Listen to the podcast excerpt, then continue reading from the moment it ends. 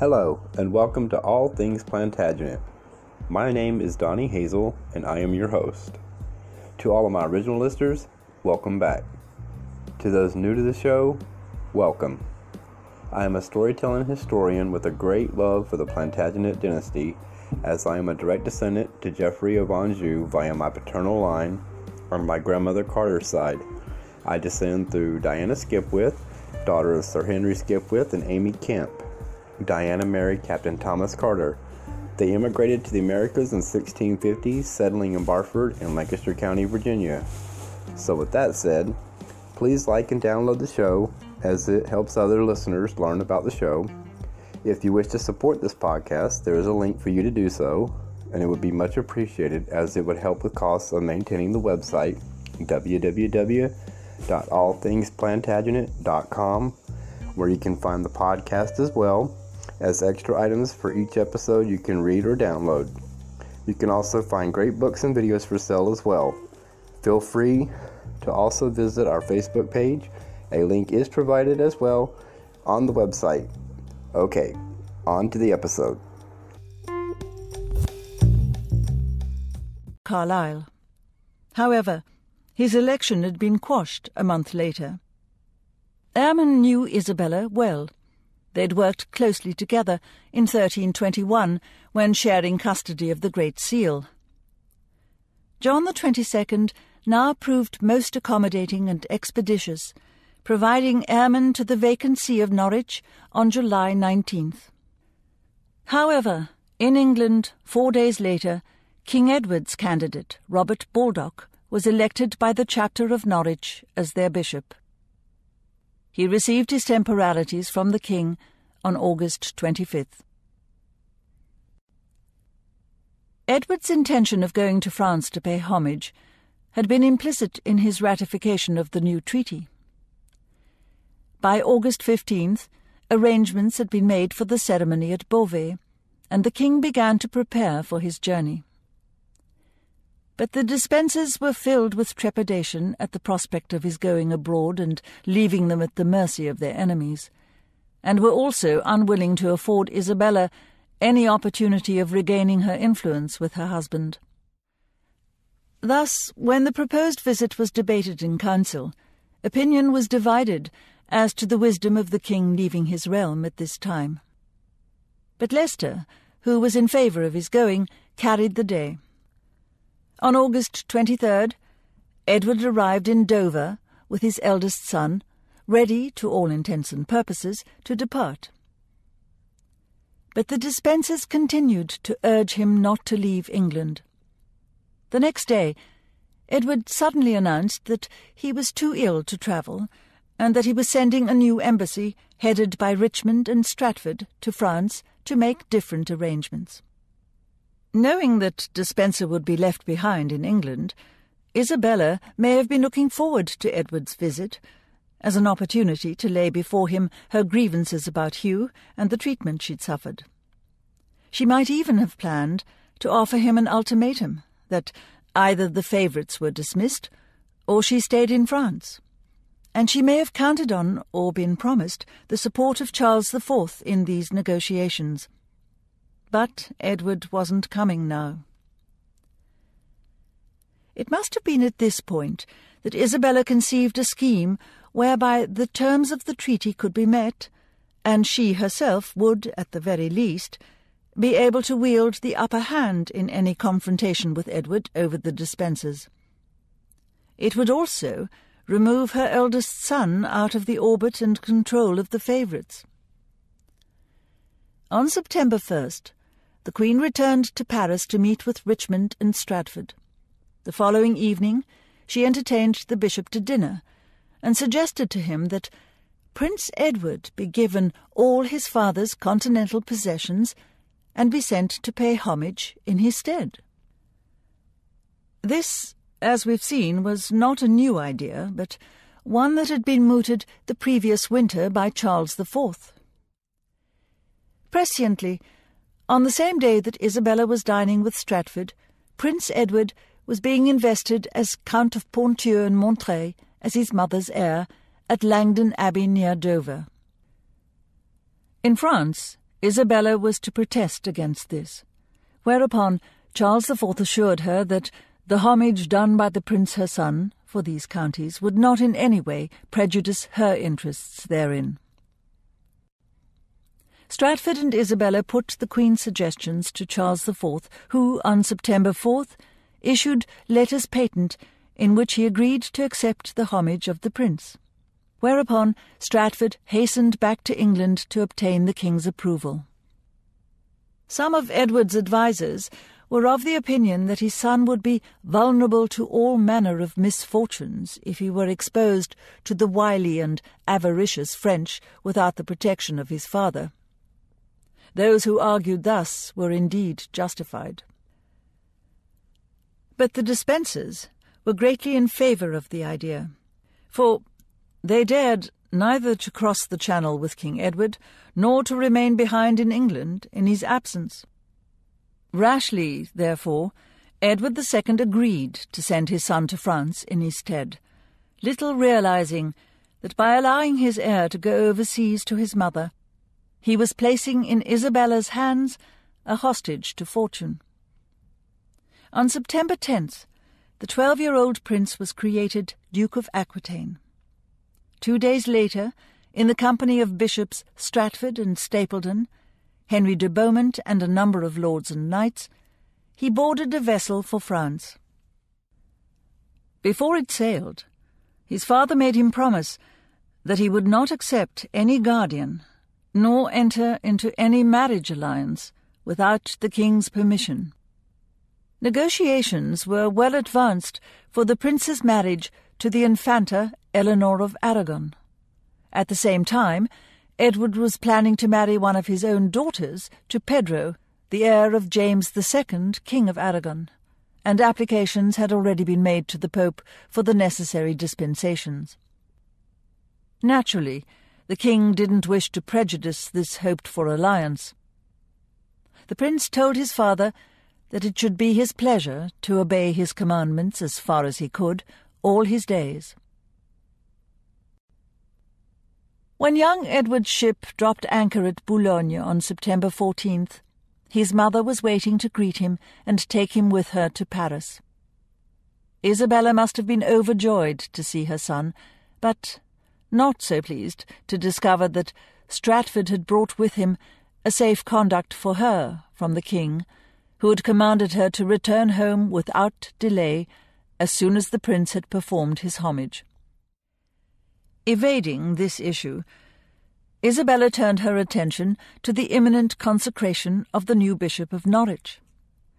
A few days earlier, much to Edward's chagrin, Robert Baldock had been obliged by the Pope to resign from the See of Norwich in favour of William Airmyn. Twice now, thanks to Isabella's influence, Baldock, that close associate of the Despensers, had been deprived of high episcopal office, despite being the king's nominee.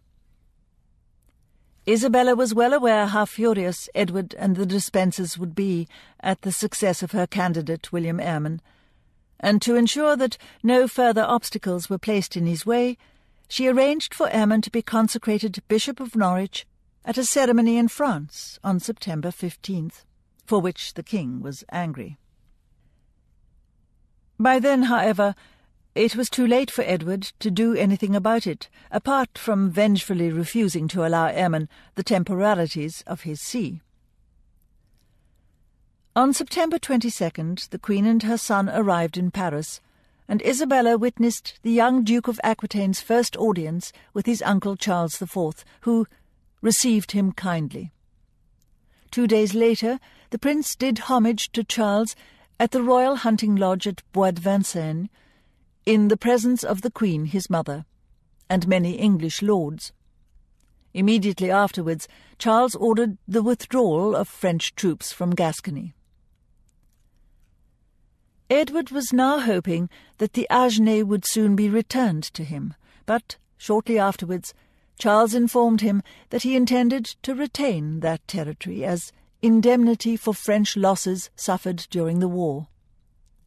Strickland suggests that Isabella had deliberately arranged this in order to give herself a further pretext for staying on in Paris.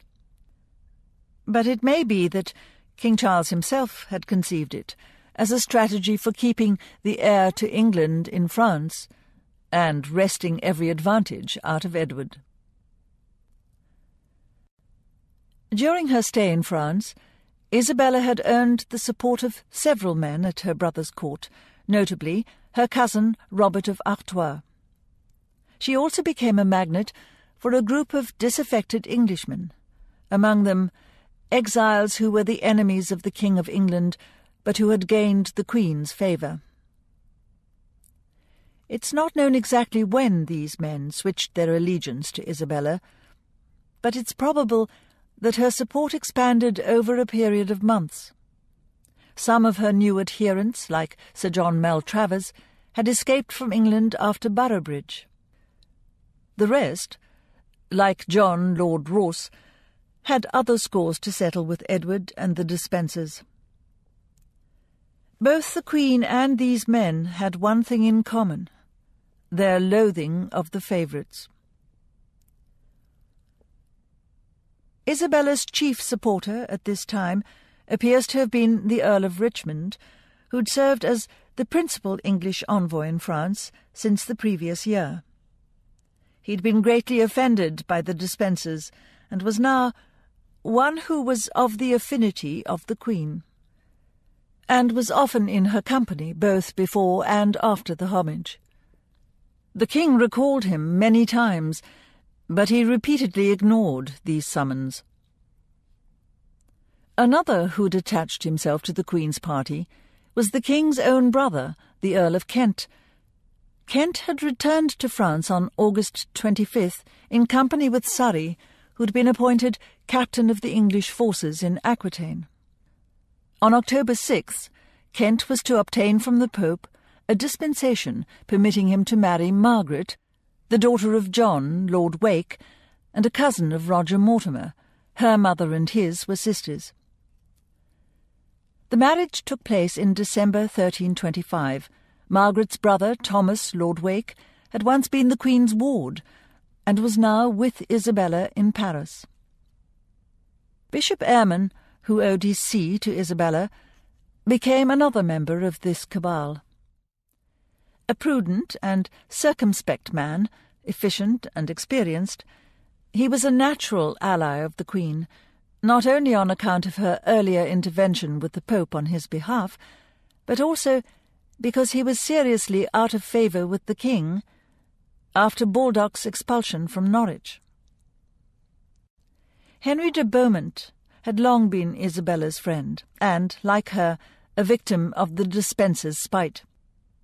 He had his finger on the pulse of political opinion in the north of England, and was able to tell her that a majority of Edward's subjects there had turned against him, many having been irrevocably alienated by Edward's failure to deal effectively with the Scottish raiders. In time, Beaumont would return to England to sound out the northern lords as to where their loyalty really lay.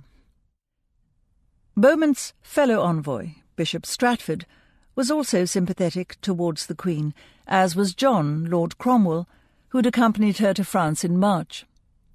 Both were men whom Edward had obviously thought he could trust, so it must have come as a shock when Cromwell repeatedly defied his orders to return. Stratford was more subtle, and there was no open breach between him and the king. But the evidence suggests that his true loyalties lay with Isabella.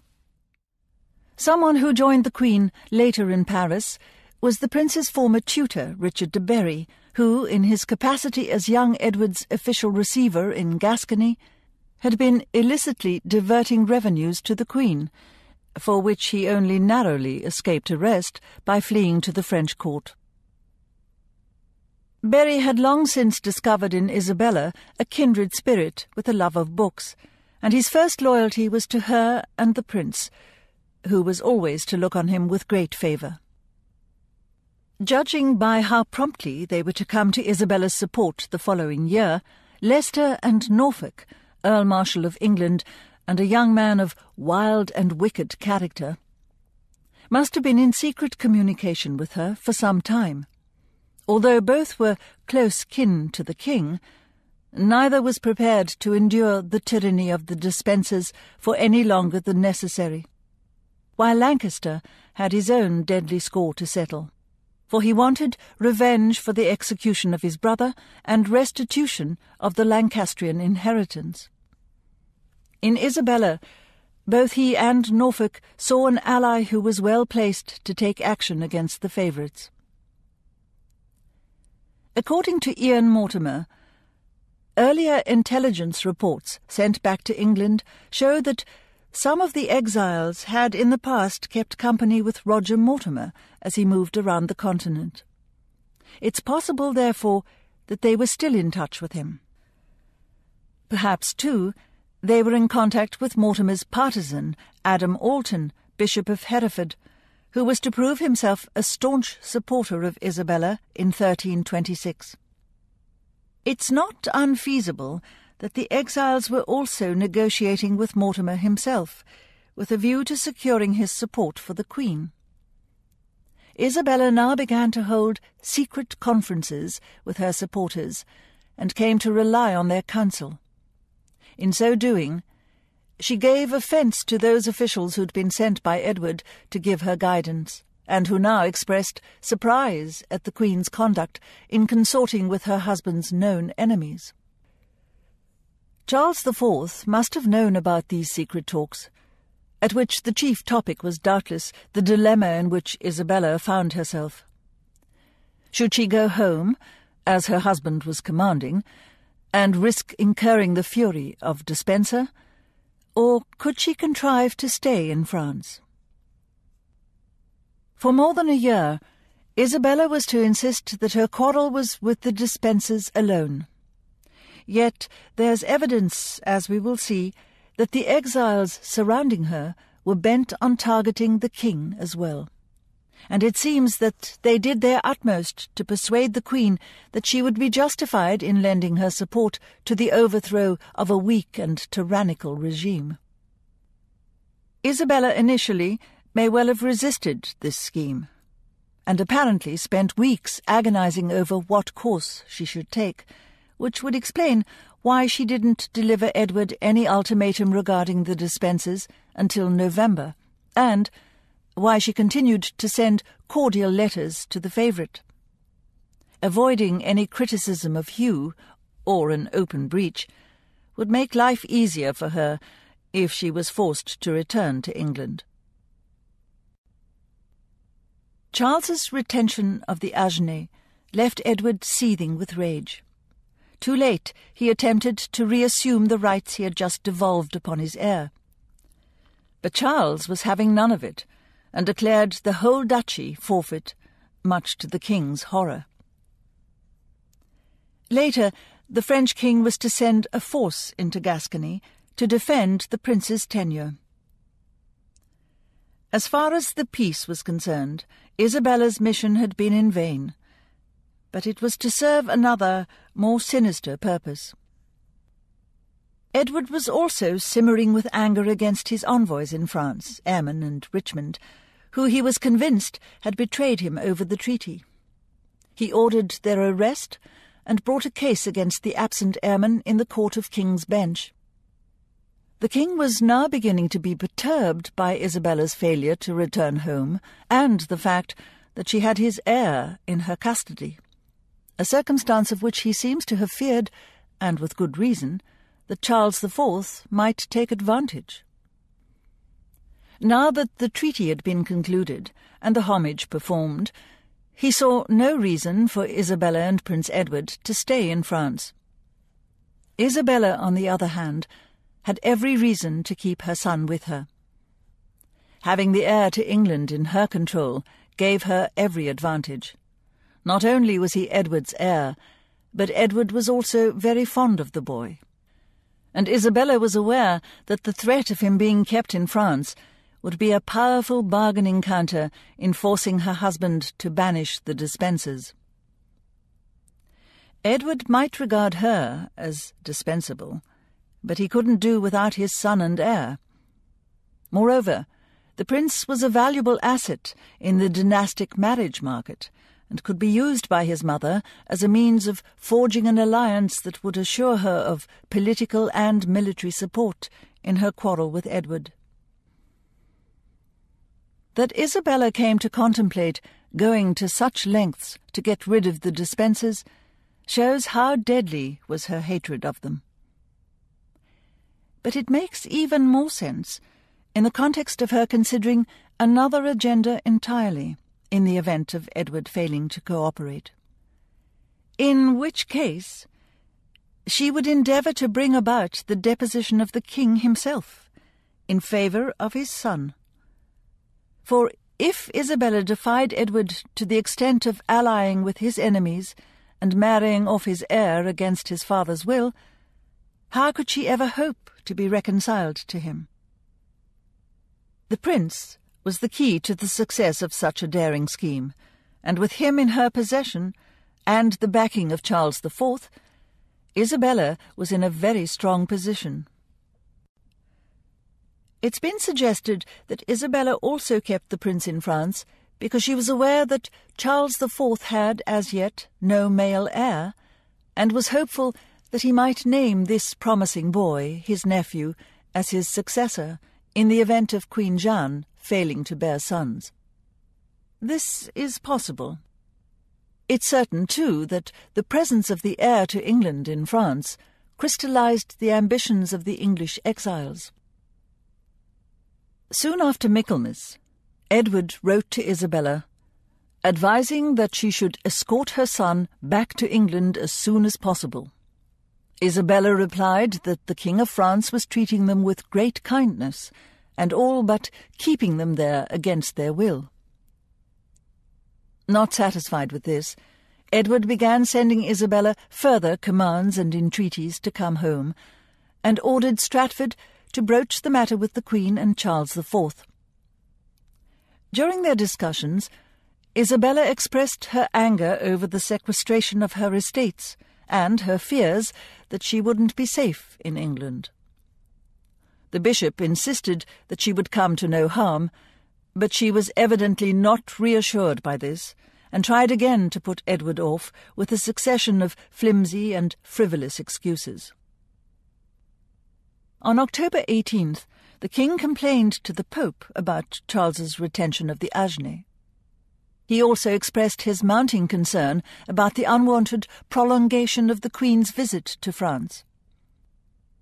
Isabella was now spending much of her time with King Charles and Queen Jeanne, and the news she told them from England gave them little pleasure. Much of it concerned the activities of Walter Stapledon, Bishop of Exeter. Bishop Stapledon had known that he was not welcome in France. It was said that, because he was closely associated with the Despensers, if he ever set foot in that kingdom, he would be tortured. Before he left England, he'd confided his fears for his safety to the king, who'd asked Isabella for an undertaking that the bishop would come to no harm, which she readily gave. Despite this, he was treated by French courtiers and officials as if he were guilty of some crime, which seems to have made him somewhat paranoid. Prior to his departure, Stapledon had been commanded by Edward to raise a loan to help meet the expenses of Isabella's household. But the money was only to be given to her once she'd agreed to return with Stapledon to England. Clearly, Edward had from the first been edgy at the prospect of Isabella being in France with his heir in her custody. Stapledon had so far failed to raise the loan. He didn't like what he saw of the Queen's activities in Paris, especially the favour shown by her to the English exiles, who were now clustering around her.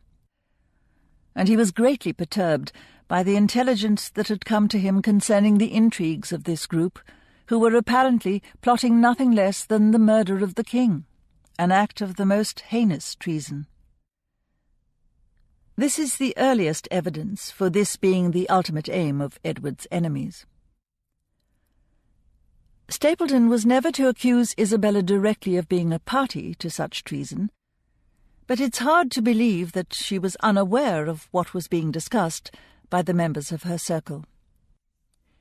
That she should sanction or engage in discussions concerning the regicide of her husband, the king, which was then regarded as one of the most dreadful and sacrilegious crimes that could be committed, and carried with it terrible penalties, is testimony to the virulence of her bitter anger against Edward and to the change in her character that had been brought about by his and the Despensers' ill treatment of her during the past years. Above all, her actions at this time must have been dictated by her fear of returning to face the wrath of the Despensers and the king, who, she knew from bitter experience, couldn't be trusted to keep his word and doubtless she was being pressured by those who were convinced that the removal of Edward II was a political necessity after years of his inflicting misgovernment and rapacious favourites upon his subjects. Stapledon was so horrified at what he'd learned that he was desperate to return to England without delay, and was seeking for a way to do so without alerting anyone to his suspicions. Without a doubt, Isabella did not like Stapledon. He was too closely associated with the Despenser administration to be any friend to her, and he had a reputation for being unreasonably avaricious. During his term of office as treasurer, he had become remarkably rich, whence it seemed that he had made his wealth by extortion rather than by honest dealing. Unsurprisingly, he was excluded from the Queen's secret conferences, and she refused to entertain him or receive any letters from him, sending them back unread through Stratford. But she could not let his failure to raise the loan pass, and summoned him to her presence. This must have been before October 22nd, on which date she left Paris to visit Le Bourget and Reims with her son. She wouldn't return until November 12th, by which time Stapledon would be back in England. Their interview must have left her more convinced than ever that the Despensers must be removed, and him painfully aware that she was impervious to any influence he might try to exert over her. Isabella began by reminding Stapledon that he had been commanded by the King to help finance her stay in Paris, but had done nothing. He, in turn, lied to her that the king had written, summoning him home, whereat Isabella demanded to see the letter. Of course, Stapledon couldn't produce it, although he said he would do so. By now, he must have made it obvious to Isabella that he was fearful of staying in France, and wanted to return to England forthwith. But she forbade him to do so without her permission. Undoubtedly, she was concerned about her funds, and expected him to obey his orders. But she was also almost certainly alarmed at what he might have found out. It's significant that soon after this interview, Stapledon received a death threat. This suggests that Isabella knew exactly what the English exiles were plotting, and that, before she left Paris, she warned them they might be exposed. The consequence of this was that someone threatened Stapledon, not dreaming that he would defy the Queen's order to stay in Paris. On October 31st, Bishop Stapledon suddenly arrived back in England and hastened to the royal headquarters at Porchester Castle in great distress. Certain of the king's banished enemies, he warned Edward, were plotting to kill him. His own life had been threatened, and he'd secretly escaped from France under cover of darkness, disguised as a merchant or pilgrim. It was claimed that he'd left behind his household to pretend he was there. But his expense account shows that every one of his retinue of forty-nine men, along with thirty-two horses, accompanied him, and that they travelled in three ships. This suggests that his flight had been planned carefully in advance. Stapledon now urged the king to demand the immediate return of the queen and the prince. Evidently, Stapledon felt embarrassed about the precipitous and undoubtedly rude manner in which he'd deserted the Queen and left the French court, for he had the grace to write to her, excusing his conduct, taking care not to apportion any blame to her. On November 14th, probably as a result of Stapledon's revelations, Edward apparently ceased paying Isabella's expenses, for her accounts came to an abrupt end on that date. Evidently, he was not prepared to finance her self-imposed exile any longer. It was probably this that hardened Isabella's resolve against